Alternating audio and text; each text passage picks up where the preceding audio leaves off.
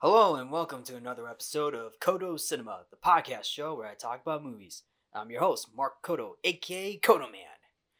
Well, for this episode, basically episode 131 overall of Codo Cinema, and of course this is season 5, episode 7 of the 5th season for Codo Cinema. This film topic, this episode, I'm going to be talking about the third Ant-Man film, Ant-Man the Wasp: Quantumania, or simply Ant-Man 3, or should I say, Ant-Man Quantumania. Now, before I jump into my overall breakdown of this film, I want to give my background of the Ant-Man films.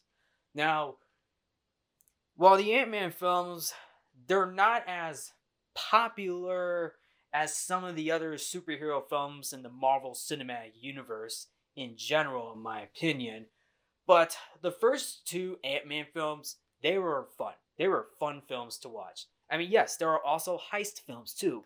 Even the first film alone established that it was going to be a heist film, while also being a superhero film as well.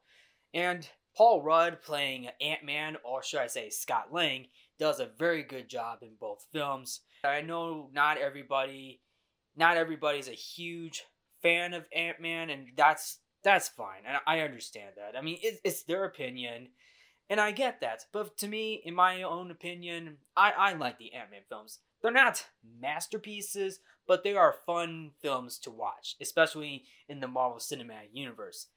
Ant-Man 3, on the other hand, well, let's just say there was a mixed response to this film, the third Ant-Man film, compared to the other Ant-Man films that came out in 2015 and 2018, to say the least. Now, now let's just be honest. Let's travel back for a second. Ant-Man, the very first Ant-Man film, was the last Marvel Cinematic Universe film to end Phase 2, and of course, Ant-Man and the Wasp was part of Phase 3 in the Marvel Cinematic Universe, with the closure for Marvel Cinematic Universe Phase 3 being Spider-Man: Far From Home. So I'm just throwing it out there to let you know about those phases, which phases the Ant-Man films fall into. For Ant-Man 3, this falls into Phase 5. So yes, Ant-Man Quantumania kicks off Phase 5 for the Marvel Cinematic Universe. And here's the thing. Ant-Man Quantumania was supposed to be a part of Phase 4, but unfortunately Phase 4 closed out very quick, because before Black Panther: Wakanda Forever, it was announced about a couple of months before the film Black Panther: Wakanda Forever was released, that the second Black Panther film will be the final film in Phase 4 to close off the fourth phase, with Ant-Man Quantumania kickstarting Phase 5. So yeah, it was not supposed to be a part of Phase 5. Ant-Man, and I'm referring to Ant-Man, the third Ant-Man film was supposed to be a part of Phase 4. Now, I don't know the reason behind it, but I think it's because a lot of people are tuning out of the Marvel Cinematic Universe already. Like you could definitely tell right away that there's a lot of people tuning out of the Marvel Cinematic Universe after Avengers Endgame and, of course, Spider-Man: Far From Home. Let's not forget that Phase 4 did not go anywhere. in my own opinion. It did not. Like, it had no plan, although, yes, it did try to set up what we're supposed to get, another big bad, rather than Thanos, because at the end of Avengers Endgame, Thanos was blown away into dust. So, yeah. So, basically, Phase 4, the end of Phase 4, sets up Kang the Conqueror. And for those of you who may or may not know, Kang the Conqueror was set up in the first season of Loki, and we get to see Kang the Conqueror, or should I say, He Who Remains, at the season finale of Loki Season 1. And of course, there's going to be a Season 2 of Loki coming out as well. So just to let you all know. And of course, big spoilers, because I'm going to spoiler territory for Ant-Man 3. So just to let you all know, Kang the Conqueror is the main villain in Ant-Man Quantumania. So yes. So basically, in the film, Scott Lang and Hope Van Dyne are transported to the quantum realm along with their family, and they're going up against Kang the Conqueror. Now, that is basically the plot of the film. However, there is definitely a lot more in this film that, let's just say, got me interested, but also I had a different result in terms of like how I view this film, because I was looking forward to Ant-Man 3. I thought this film was going to be very good, like a masterpiece, like a masterpiece, being better than the first two Ant-Man films. But no, that's not what we got from Ant-Man 3. Now, this is my overall opinion on Ant-Man 3. So I'm just going to say this. I did not hate this film, although I didn't think it was a good film either. So I'm just saying this right now. I did not hate this film, but I didn't think it was that good. But I did it, but I actually enjoyed the ride of this film. The film was a good ride. I did not hate this film, but I didn't think it was that good. I'm just saying this right now just to express my own opinion. I understand that you all have different opinions about the third Ant-Man film, and that is totally fine. I understand that. So, anyway, I'm going to start my breakdown. So, the film opens with Janet Van Dyne, played once again by Michelle Pfeiffer, who is stuck in the quantum realm. And just to let you all know, she was in the quantum realm for about 30 years. Just to let everybody know. And during her time in the quantum realm, she meets up with an exiled time traveler. And this time traveler is named Kang. And that's basically the opening of the film. The opening of the film, we see Janet Van Dyne meeting Kang. As of now, Kang. We all know is Kang the Conqueror, and Kang the Conqueror is being played by Jonathan Majors in this film. So yes. Now, flash forward to the present day. In the present day, after the final battle in Avengers Endgame, and yes, this is basically after the blip, Scott Lang, played once again by Paul Rudd, has become a successful man at this point. Like, not only is he a superhero, but he's also an author. Basically, he's an author. He actually wrote his own book and has been living happily with his girlfriend, Hope Van Dyne, who's now running her father's Pym Tech corporation in that film, which I think is actually a pretty good start. Now, let's be honest, this is not a bad opening. It's actually a pretty good opening so far. We also get to see Scott, what appears to be a lunch outing with Agent Jimmy Woo, who's basically an FBI agent, played once again by Randall Park. We only get to see him in one scene, and it's basically during this lunch conversation that Scott has with Jimmy. And of course, that was definitely hinted at the end of the second Ant-Man film. And of course, we also get a coffee shop scene where Scott meets up with the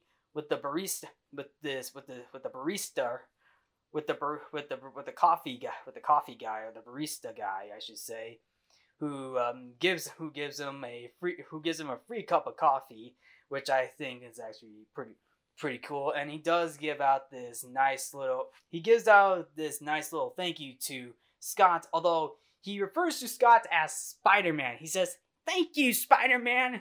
Now, now this is from the trailer too, and every time I see that in the very first trailer, I always think of Stan Lee, because imagine if this was Stan Lee's cameo in that film, saying, "Thank you, Spider-Man."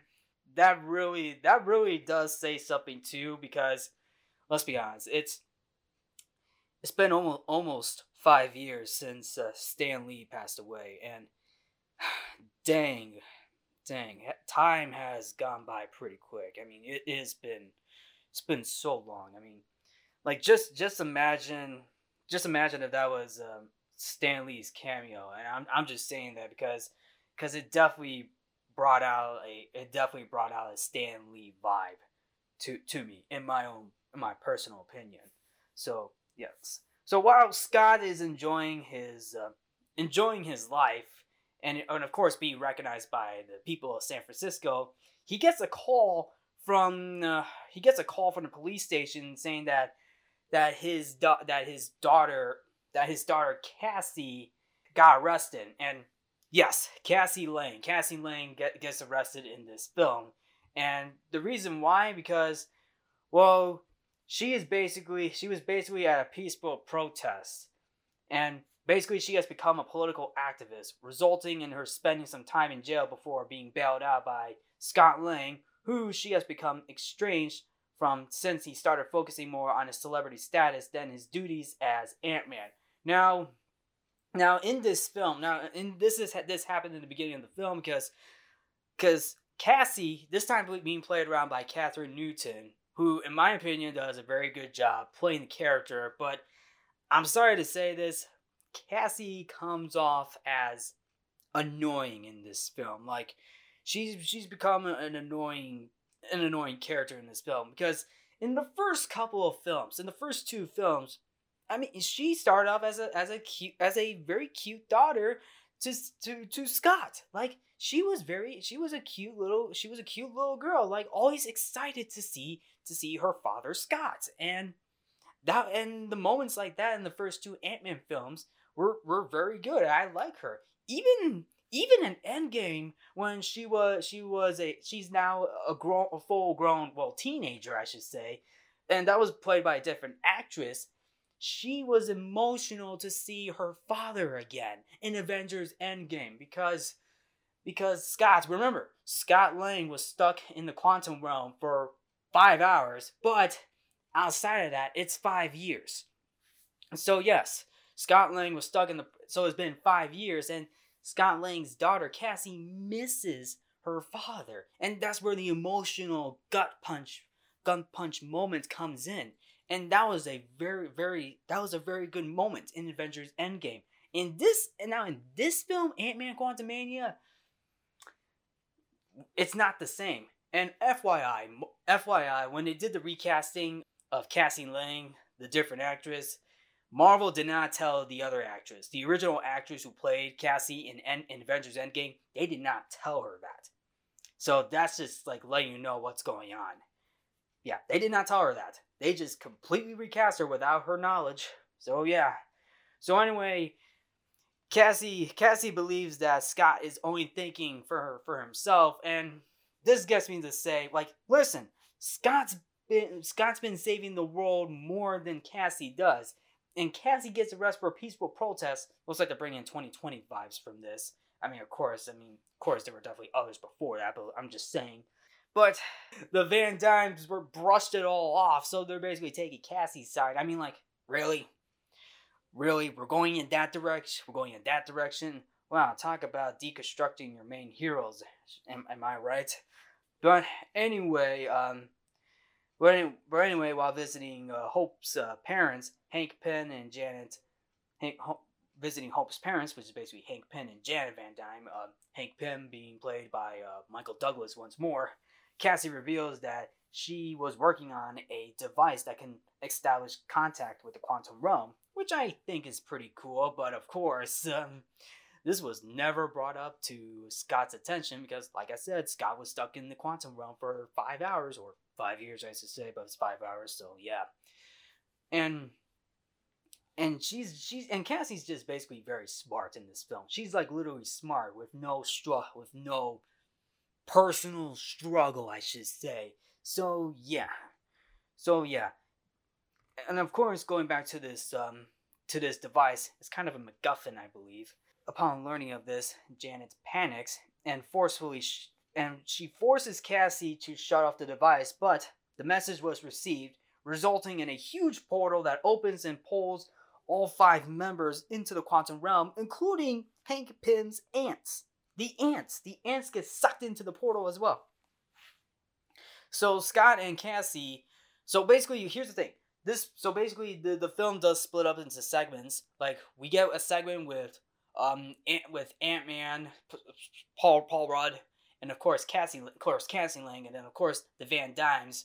And of course, the Van Dynes get separated into another portion of the quantum realm. So technically, you kind of got some segments, 2 different segments. One focusing on the Langs, and the other focusing on the Van Dynes. So, and I think that's pretty cool. And of course, speaking of cool, can I be honest with you? The quantum realm looks very cool.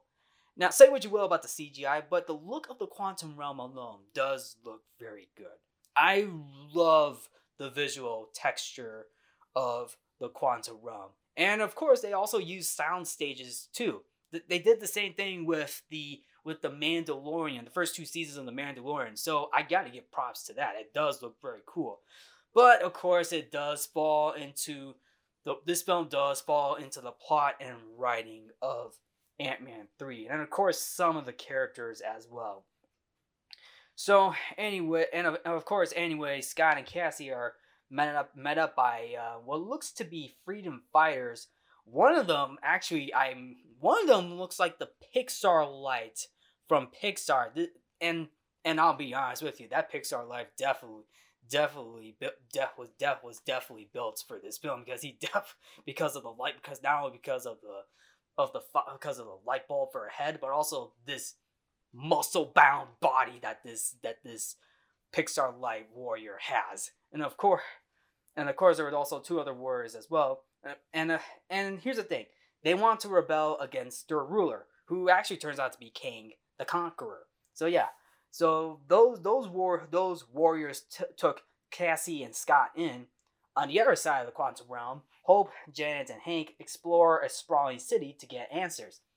But this is, of course, Janet doesn't want to reveal to her husband and her daughter of what she was doing in the quantum realm. She knows something's up. She never admits the truth of what's going on. And of course, we as the audience kind of know what's going on. We're seeing Kang the Conqueror, but there was definitely a lot more, because we find out that Janet also met this lord, and this lord is being Lord Krylar, being played by Bill Murray, who is basically a former ally of Janet, and reveals that things have changed ever since she left. So yeah, that definitely tells you something, that Janet's been doing a lot more in the quantum realm than any of the characters from above. Janet. And then now Lord Krylar is working for Kang, who is now the quantum realm's ruler. Okay, now first of all, seeing Bill Murray in Ant-Man 3, I will say this: probably one of the best casting decisions I have ever seen in this film. Say what you will about Bill Murray, but in my opinion, he does a very good job of what he was given. He gives out a few good funny moments in this film, and I think that's pretty good. But of course, I mean, his role was very short, and I kind of want to see more of Bill Murray in this film. But I believe what we got is pretty good. It is good, and of course he does get. I guess he gets killed off in this film, because there is this squid creature that was in this drink, and Hank uses one of his Ant-Man weapons, and he makes that and he uses one of them, the one where it grows It grows from a tiny little bug to a big giant being. And of course, that's what he did. That's what he uses on that squid, and it literally defeats Lord Krylar. I don't know if he kills him off, but I'm pretty sure that thing kills Lord Krylar off screen, if you know what I'm saying. So, yeah. But anyway, the Van Dynes took Lord Krylar's ship, or steal the ship, and of course, I kind of got a little chuckle out of this. The way how the Van Dynes had to steer the ship is the slimy controllers that Hank Pym has to put both his hands in to steer the ship. Now, I thought that was pretty funny. I mean, it's disgusting, but it's funny. Well, because of the way how the visuals work in that scene. Just saying. Okay, so going back to the Langs, they meet up with this rebel leader, Gentora, that Janet's involvement with Kang is indirectly responsible for his rise to power. Of course, yes, we do find that out later on. Also, Scott meets this little pink blob in this film, and let me tell you this. This is where the writing falls, because it feels like they're forcing in too many jokes. Because the jokes in this film feel so forced. Like this pink blob-like creature, and his name is Veb. Veb is the name of this pink slime-like creature that lives in the quantum realm, and he asked Scott about, like, how many holes does a human have, and I was like, you gotta be kidding me. So yeah, and of course this is also played by the same actor who played Kurt in the first two Ant-Man films, being David Dastmalchian. And let me be honest with you, David Dastmalchian, that's basically his name. He was in the first two Ant-Man films, but he played Kurt, who's basically an ex-con, along with Tip T.I. Harris and Michael Pena. And of course, those three guys, they're not in the film. They're not in the film. So they're not in the film, which begs the question, what happened to those guys? Because Michael Pena's character, Louise, was one of the funniest supporting characters in both Ant-Man films. I got a chuckle out of Michael Pena whenever he goes into his monologue stories, and they were funny. Those were very funny. Those were some of the funniest moments from both Ant-Man films. And we don't even see him in this film, which kind of makes the film incomplete, in my opinion, but whatever. So anyway, also Scott also had to drink this red blood-like elixir to speak English, and oh my goodness, Cassie Lang did it first, and she told Scott to drink it. Like, really? I mean, you gotta get the plot going. So yeah. It does, and it does remind me of the scene from Indiana Jones and the Temple of Doom, where Indiana Jones drank the blood of Gali, the one that the blood elixir that turns Indiana Jones into basically one of the cult members of the Thuggy tribe from Indiana Jones and the Temple of Doom, if you know what I'm saying. So, anyway, the rebels soon come under attack by Kang's forces, led by who else? MODOK. Yes, MODOK is finally in this film. MODOK attacks the rebels in this film, and we do see Cassie Lang trying to fight for the first time, and she struggles. And this was the only time she struggles, to be honest, because Cassie gets her own ant suit. It's purple, by the way, so which is a pretty cool color. But of course, she built that suit all by herself, and this surprises. And Scott is surprised, because Scott's like, "You built your own suit?" And then of course, she struggles at one point trying to punch one of King's bodyguards in the face. Although when she's small, but she struggles because she doesn't have the momentum. She only does that when she grows big. And when I mean big, I'm talking about big in human-sized form. So yeah, So yeah, she struggles with that during this fight, and that was the only time we see Cassie Lang struggle, by the way.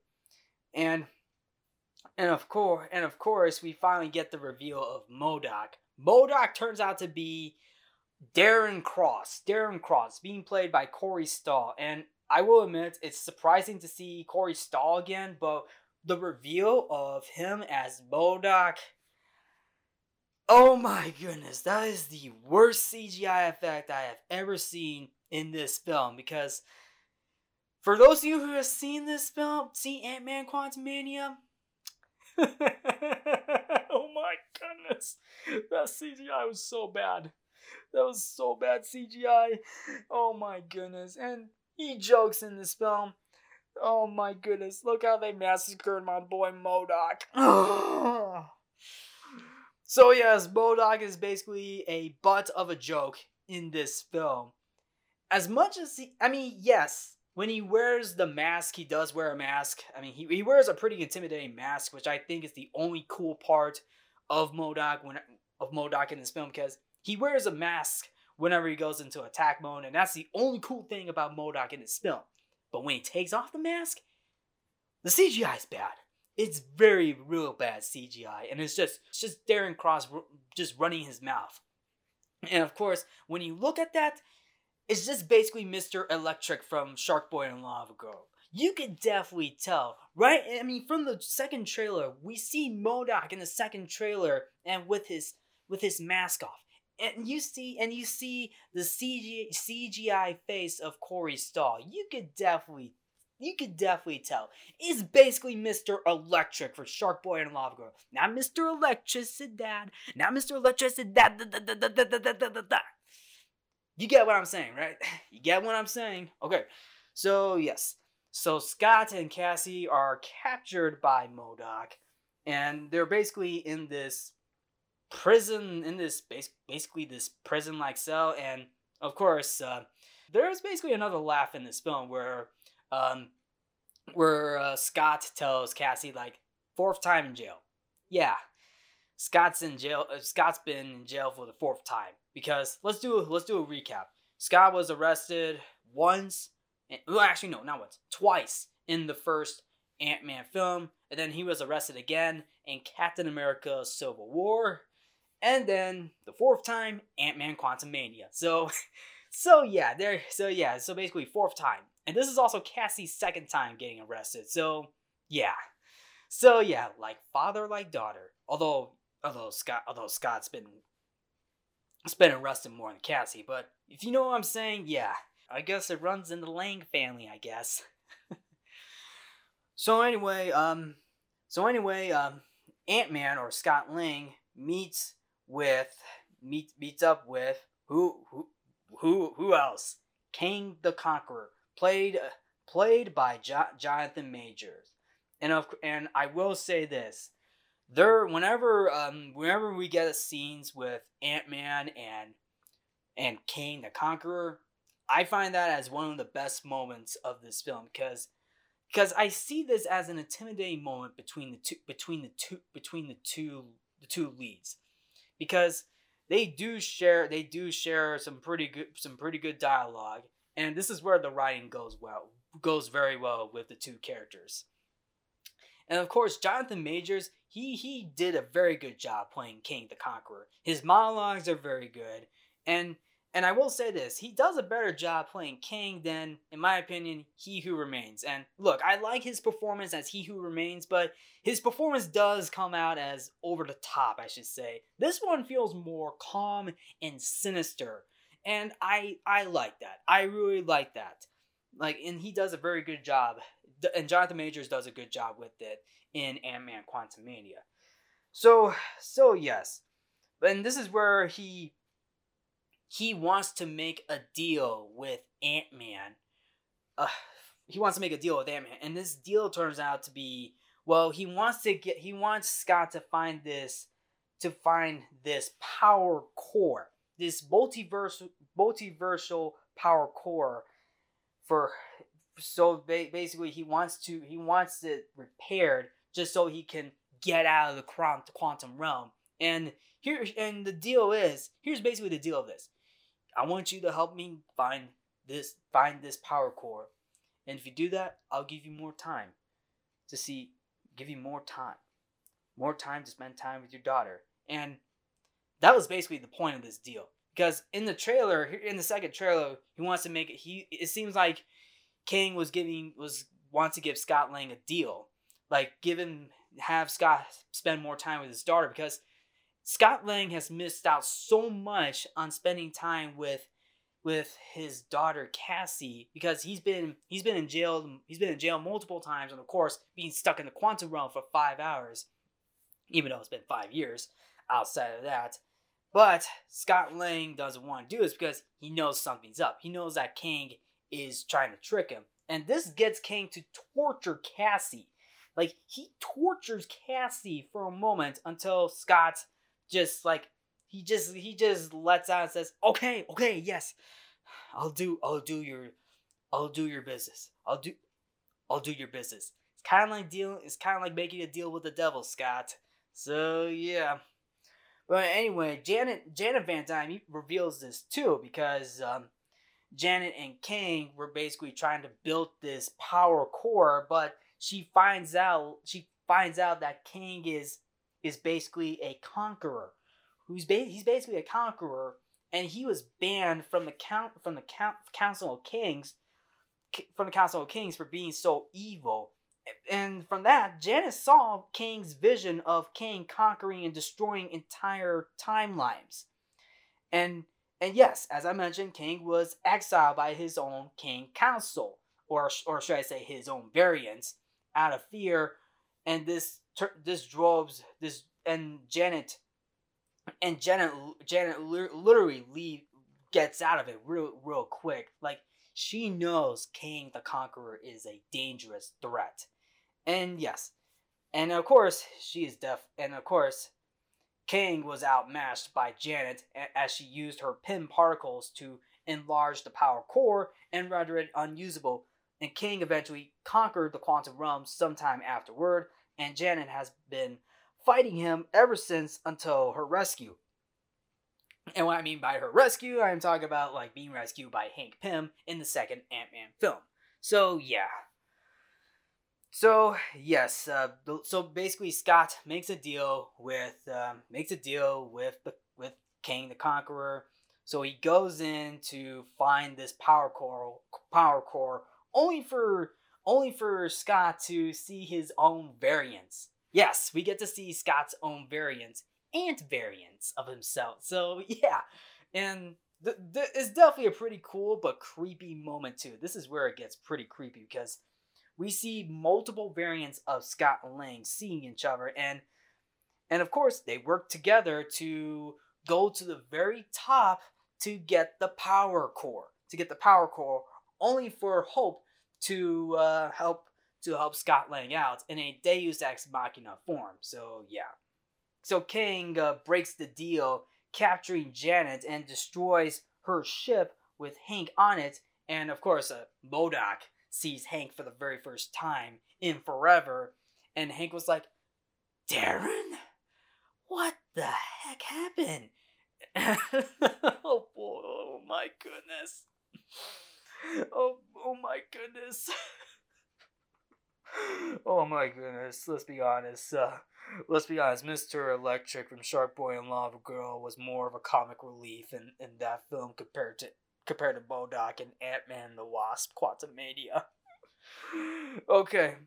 So anyway, MODOK and Kang destroy the ship. Kang gets back the power core. Of course, he captures Janet, and then the ants, Hank's ants, rescue the trio, and of course they form, what else? An ant army. An army of ants who were basically absent from the film and was able to gain more intelligence than ever in this film. Like, how does that even work? And of course, this is probably one of the worst writing moments in this film, because Hank mentions socialism, and of course Hank was like, well, I know socialism is a bad thing, and then it keeps going like that. Like, someone actually wrote this in the film, and Oh my goodness, I do not know where to go with that quote. I do not know where to go with that quote because that was written in the film. I mean, hey, I did not write this. Someone was paid to write that quote in the film. And of course, let's be honest, the whole "greed is good" from Wall Street was a better quote in that film compared to what Hank Pym said compared to what Hank Pym said about socialism in the third Ant-Man film. And let's be honest, he won an Oscar for Wall Street as well. Just saying.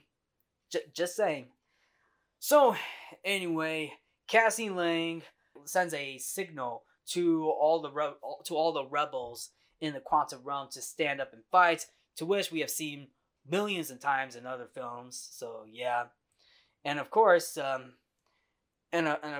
we get to see this entire kingdom or base of that King is at. And let's be honest, he has a huge army.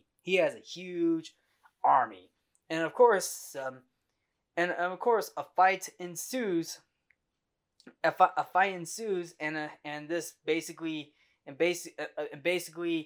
entire army of rebels that Gentora has comes to fight King's army. And of course, let's be honest, the entire army battle is pretty cool. I will say this: the battle is cool up until the point where King comes out and blasts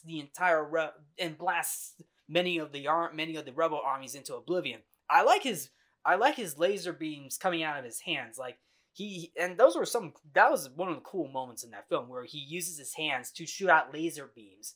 That's pretty cool. And I like the mask too. He wears a pretty cool blue mask, and yes, that's the mask that Kang the Conqueror wears in the comics. So just saying, yeah. And then it comes down to the moment where Hope, Cassie, and Ant-Man fight Kang outside his throne, and the fight itself is actually pretty cool. Like Ant-Man is so angry. He literally tricked him into this deal. Like, Kang tricked him. Like I said, made a deal with the devil, but something. There's another trick up his sleeve. And of course, Cassie also fights MODOK. She fights MODOK and kicks MODOK's butt. And we get a crazy quote from MODOK saying, "What are you talking about? I'm just a jerk." And then Cassie's like, "It's never too late to stop being a jerk."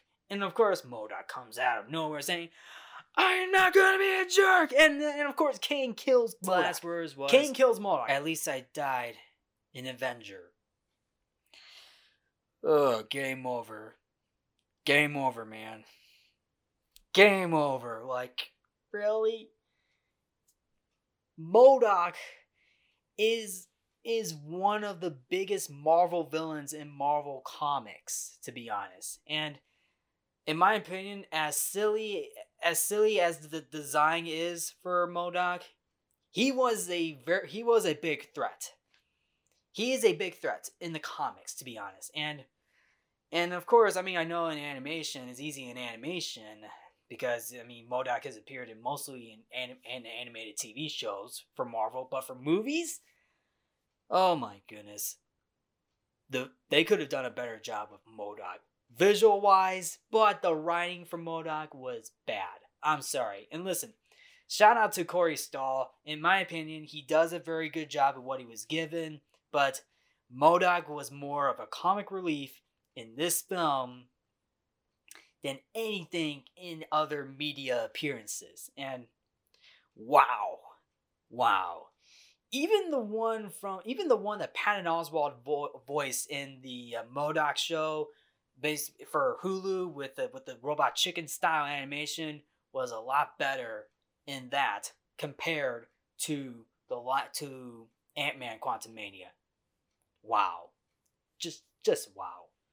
Listen, in my opinion, Corey Stoll did a very good job as MODOK, in my opinion, but from what he was given, it was not there. It was not there. Yeah.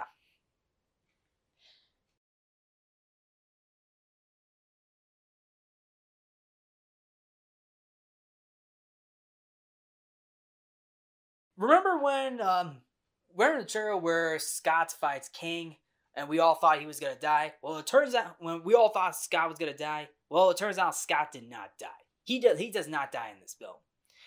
And because and I'm going to get to that right now, because as the Van Dynes and Scott and Cassie are about to leave the portal, Kang the Conqueror comes up from behind after being defeated by an army of ants. Yes, he gets decimated by an army of ants, only for him to come back and finish and desperately tries to escape and finish Scott Lang off. And I will say this, the fist fight between Scott and Kang is definitely a good fight. It is a very good fight because they were both throwing punches at each other, and like Kang, he puts up a good fight on Scott Lang, and like he was about to finish him off, and of course escape with the power core. But we get this pretty good quote from Scott. It says, I don't know. We just both had to lose. Like both says Scott. No, actually, Kang is like, you think I could win? And Scott's like, no, I don't have to win. We just both have to lose. This gets me wondering, are they both going to die? Well, it turns out Scott did not die, but Kang is sucked into his own power core. And I'm just like, oh my goodness. So throughout the entire film, we get to see Kang defeated by his own power that he consumed, the power that he sought. Yeah, Kang gets blown into oblivion by Hope and Ant-Man. Like, and listen, I know Ant-Man's like is a popular character, but he's not a strong Avenger fighter. He's not one of the strongest Avengers. He's not, and he and Hope just defeated Kang all on their own. Like, yeah, those two defeated Kang, and of course, the portal that Cassie made gets torn apart for a split second, and of course, Cassie manages to fix it in a minute, and of course, Scott and Hope go back to Earth, and then the film ends with Scott going back to his normal life and celebrating what appears to be an early birthday for Cassie, because he missed out on all the birthdays that Scott has missed during, because Scott was in prison. And of course, the film ends with the Langs and the Van Dynes eating birthday cake. And that's where the film ends. And of course, we get two end credit scenes. We got one of them, the first one being the Council of Kangs, one of them is being Immortus, and the other one Ramatut, and I forgot what the other one was. So we got a Council of Kangs, to which they found out that Kang is dead, although it's hard to believe that if he did die, because yes, we know he got sucked into his own power core and got blown into oblivion. And then we get to see a lot of Kang variants in the first post-credit scene. So yeah, now we saw the head Kang variants, basically his head variants being Immortus and Ramatut, and then the other one looks like Iron Man a little bit, although that's not really the case, but we know it's one of them.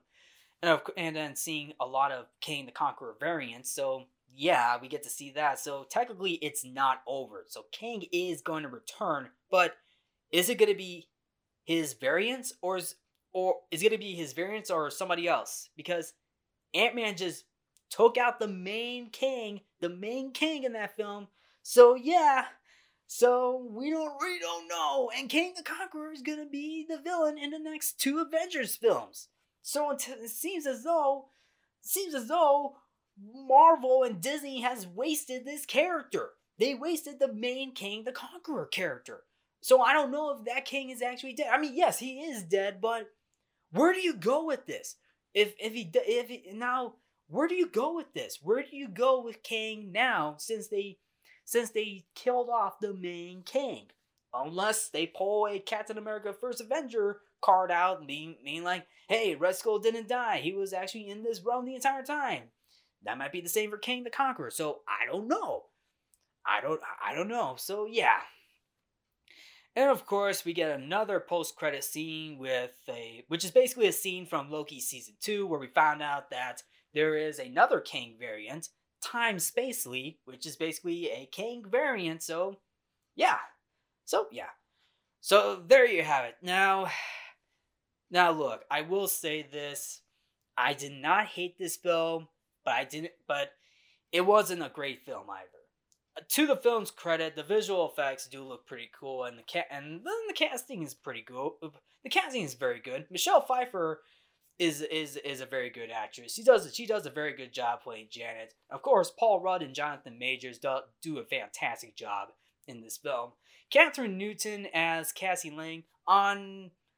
Now, for the actress, she did a fine job, but I will say this: her character came off as annoying and being more of a, let's just say, more of a political activist than, being a loving daughter. Because I want to see more of that. I want to see more of Scott and his daughter being like, father and daughter. I like that. And of course we do see some of it, but it comes off as annoying, to say the least. Like, imagine the ending of this film. Imagine how this film would have ended differently. Like, can you imagine if Scott and Hope are stuck in the quantum realm and this MacGuffin device that Cassie made to send a signal to the quantum realm doesn't work at all again? Like, can you imagine how different that ending would have been? Like Cassie would have been like, no.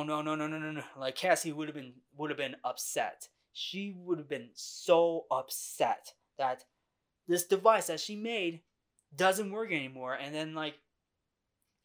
then she mourns for the loss of her father. Do you think how different that ending would have been? That would have been a different ending. And of course, knowing the fact that Disney goes in a different direction with this, because now they care more about the box office than in writing good stories, because this story was not good. I'm sorry. This story was not good. I mean, it had a lot of potential, but the story wasn't strong in this film. And of course, I mean, yeah, as I mentioned, we missed the ex-cons being Louise, Kurt, and Tip T.I. Harris. But also, I forgot to mention, Cassie's stepdad, I believe, was a cop. He's not in this film too. Nor is Cassie's mom. Those two, they're not in that film either. So what happened to them? What happened to those two? What happened to those two? And what happened to the ex-cons? Did they not survive the blip? And they never come back? What is up with that? I don't really understand. But anyway, yeah, that film did not start Phase 5 very well. Like, now I'm just saying, where do you go with this film? Where do you go with Ant-Man Quantumania? How is this going to set up the future of Phase 5? And look, say what you will about the first four phases. Phase 4, in my opinion, was the weakest phase. Phase 1 was a very good phase, although it was trying to find its footing in the door, if you know what I'm saying. But Phase 2 was, let's just say, was a bit of decline, but it did bounce back. And Phase 3, in my opinion, being the strongest phase out of all four phases, or out of all five phases. So yeah. Now, in Phase 5, we haven't gotten that far in Phase 5, and already Phase 5 is starting off on a low note. So now the question is, where do you go with that phase now? Where do you go with that now? How is this going to affect the future of the Marvel Cinematic Universe? Well, I don't know. Only time will tell. So yeah. But anyway, that is basically it. That's my overall opinion on this film. Like I said, if you like this film, that is okay. That is good for you. But in my opinion, Like I said, I did not hate this film, but I didn't think that film was good. But overall, you can definitely see it as a very fun ride. It is a fun ride. And yeah. Now, will it do well in the box office? I do not know, because from where this film is going, it is very hard to tell where the next phase of the Marvel Cinematic Universe is going to. And only time will tell. So anyway, that's it for the film. What do you guys think of this film? Did you think the film was okay? Did you not like this film? I would love to hear your thoughts on this. Anyway, thank you all for tuning into Codo Cinema. I'm your host, Mark Codo, aka Codoman. Remember to watch movies and stay positive.